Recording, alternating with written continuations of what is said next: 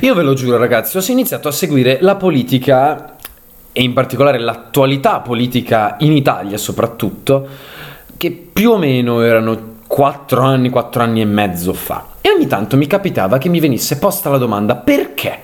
Cioè, tra tutti gli interessi che un ragazzo di 16, 15, 16, 17, di 15 anni facciamo, perché proprio la politica? Cioè, che cosa ti interessa, no? Nel senso, e devo dire che le risposte erano spesso varie, cioè c'era un, da un lato un discorso di impegno civico, non il movimento di Di Maio, sia chiaro, ma un interesse per il funzionamento istituzionale, per seguire l'attualità, per essere più vaccinato contro gli abusi del potere, contro gli abusi della politica e dei politici che hanno la tendenza a fare i furbetti ogni tanto. Devo dire, quindi magari queste risposte più valoriali, più legate alla consapevolezza, come funzionano certe cose, alla curiosità, una passione. Ma se adesso mi venisse posta questa domanda, io vi risponderei sinceramente, ragazzi, l'attualità politica italiana fa spaccare dalle risate, io ve lo giuro, sembra una commedia senza fine, una commedia tra l'altro studiata talmente bene che rimani senza parole ogni volta, sei sorpreso.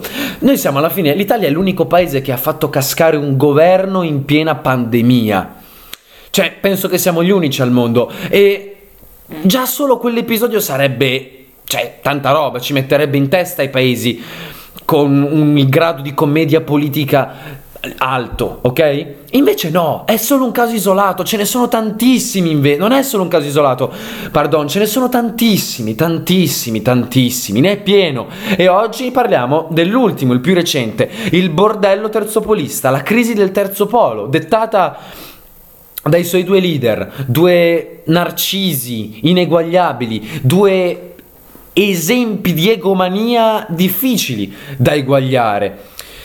Che cosa è successo? Allora, io direi di fare prima un'analisi di quella che è la storia del Terzo Polo. Il Terzo Polo è la coalizione tra Azione Italia Viva, che è una formazione politica centrista di posizione intermedia tra la destra eh, di Meloni, Salvini e Berlusconi e il, la sinistra, sì, se si può dire così, il centro-sinistra che ha più anime perché ha il centro-sinistra del Partito Democratico un po' più moderato e meno, se vogliamo, anche populista e radicale del Movimento 5 Stelle e di altri piccoli partiti. La sinistra è più frammentata mentre il centro-destra è, più, è unitario alla fine, è più coeso. Allora, il terzo polo quindi è la formazione alternativa a questi due blocchi. Eh, la storia del terzo polo. Nell'estate, fine estate 2019, Calenda Carlo Calenda, nostro protagonista, primo protagonista di questa storia, ehm, personaggio politico, già ministro del, dello sviluppo economico nel governo Renzi, nel governo Gentiloni, membro iscritto del Partito Democratico, abbandona il PD. Lo abbandona a seguito della formazione del governo Conte 2, che Calenda, con, nei confronti del quale Calenda è assolutamente contrario. Calenda non ne vuole sapere, non ne vuole sapere di fare un'alleanza con il Movimento 5 Stelle, considerato una forza populista e per questo considerata da Calenda dannosa, velenosa per il sistema politico italiano una degenerazione partitica, insomma, e quindi decide di abbandonare il Partito Democratico e dopo poco tempo dà via a un movimento politico, Azione. Azione è un movimento possiamo dire legato a una politica moderata, centrista, liberal democratica, antipopulista, antitro- antisovranista ehm, europeista e popolare, diciamo. Si ispira a quello che di base anche dal nome è il Partito d'Azione, un partito che è durato pochi anni dopo la Seconda Guerra Mondiale, ma che ha avuto importantissimi, importantissimi membri di rilievo per la storia politica italiana. Un esempio su tutti Ferruccio Parri, partigiano, capo delle truppe partigiane del nord Italia. Ehm, il nemico giurato di Calenda è, e di azione in generale è il Movimento 5 Stelle, che è l'avversario, ma non tanto per temi e per proposte, ma proprio per natura. Il Movimento 5 Stelle è considerato da Calenda una forza eh, praticamente eversiva, una degenerazione del sistema politico italiano, che per Calenda va cancellata. Testuali parole. Calenda dice: il Movimento 5 Stelle va cancellato dalla scena politica. Cioè non vanno cancellate le radici che hanno portato, le cause che hanno portato al Movimento 5 Stelle, va cancellato il Movimento 5 Stelle, va bene, va bene. Al di là di queste considerazioni che sono mie, ehm, durante il governo Conte 2 Calenda fa un'opposizione che aveva detto è anche un'opposizione sensata rispetto, rispetto, a quella di Salvini e Meloni, che è un'opposizione molto più irresponsabile, molto, più, eh, molto meno concreta e molto più prepotente per certi aspetti. Si ricordino i discorsi di Giorgia Meloni in Parlamento sulla dittatura di Conte e i pieni poteri che l'attuale leader dei 5 Stelle avrebbe preteso per sé. Successivamente, dopo la caduta del governo Conte 2 per mano di Renzi, ehm, abbiamo sostegno incondizionato a Draghi, che peraltro era stato evocato per mesi e mesi da Calenda, e, ehm, e anche un sostegno incondizionato a quella che era l'ipotesi di un governo Draghi bis, sia dopo la caduta effettiva di Mario Draghi, ma anche dopo le elezioni politiche del 2022. Appunto, il governo Draghi bis è visto da Calenda come una soluzione a tutto, ai problemi della politica, ma anche eh, al mal di stomaco, ai problemi di emicrania. Ehm, elezioni politiche del 2022. Le elezioni politiche si sono tenute a settembre, il 25 settembre. Inizialmente Azione aderisce assieme a Più Europa, con cui c'era un altro partito liberale, con cui c'era radica- di, degli ex radicali come Emma Bonino, ehm, con cui c'era un accordo, aderisce al campo largo di Enrico Letta, una grande coalizione di centro-sinistra che comprende praticamente tutti, tranne il Movimento 5 Stelle, considerato responsabile della caduta di Mario Draghi. Però Calenda abbandona la coalizione. La abbandona quando Enrico Letta imbarca nella coalizione anche Sinistra Italiana e Verdi, che Calenda non può mandare giù, perché è una, questa lista di sinistra che non ha mai votato la fiducia a Draghi, solo le sfiducie. E rompendo quindi con l'accordo con Enrico Letta, rompe anche con Più Europa, con cui c'era un rapporto assolutamente idilliaco. A questo punto entra in scena Matteo Renzi, l'ex presidente del Consiglio, ehm, che era sempre nel 2019, era fuoriuscito dal Partito Democratico eh, per formare un partito assolutamente personale, eh, liberale, centrista, moderato, chiamato Italia Viva ehm, anche perché ormai Renzi non era più segretario del PD e nel partito non riusciva più ad avere forse quell'influenza e quindi ha deciso di crearsi un manipolo di fedelissimi. Non so che speranza di crescita politica avesse Renzi. Fatto sta che prima dell'accordo con Calenda i sondaggi davano Italia Viva anche sotto il 2%, insomma neanche soglia di sbarramento.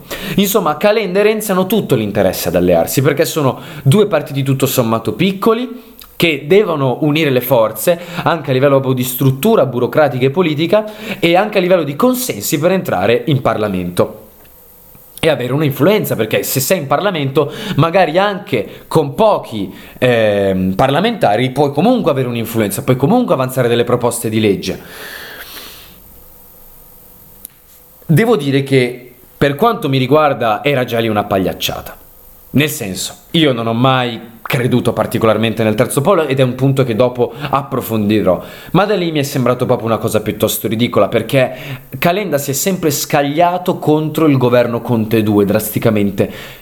E però si allea con colui che quel governo l'ha messo in piedi. Perché alla fine, al di là delle intenzioni, Renzi, il governo Conte 2, l'ha messo in piedi. Perché il segretario del Partito Democratico, Zingaretti, aveva avanzato la volontà di andare alle elezioni era della stessa linea di Salvini nell'estate del 2019. Caduta del Conte 2, perfetto. Elezioni, punto. Poi però Renzi ha iniziato a premere per formare, fare un accordo e Zingaretti non ci ha potuto fare molto. Perché tutti i parlamentari del Partito Democratico erano renziani, nominati da Renzi alle elezioni politiche del 2018. Comunque, alle elezioni politiche del 2022, Azione e Italia Viva raggiungono il 7,5%. Renzi entra di nuovo in Parlamento, e io devo dire me l'aspettavo che rientrasse, ma non mi aspettavo così alla luce del sole tranquillamente. E il gatto pardo è Matteo Renzi in sostanza. E, ehm, diciamo che la posizione politica di Azione Italia Viva li spinge a dialogare con il governo piuttosto che a fare un'opposizione serrata e drastica come fanno alla fine il centro-sinistra e il Movimento 5 Stelle sin da quando il governo Meloni si è insediato. Intanto però salta fuori un discorso, un discorso che ormai è oggetto di naufragio navale drastico ed è il partito unico.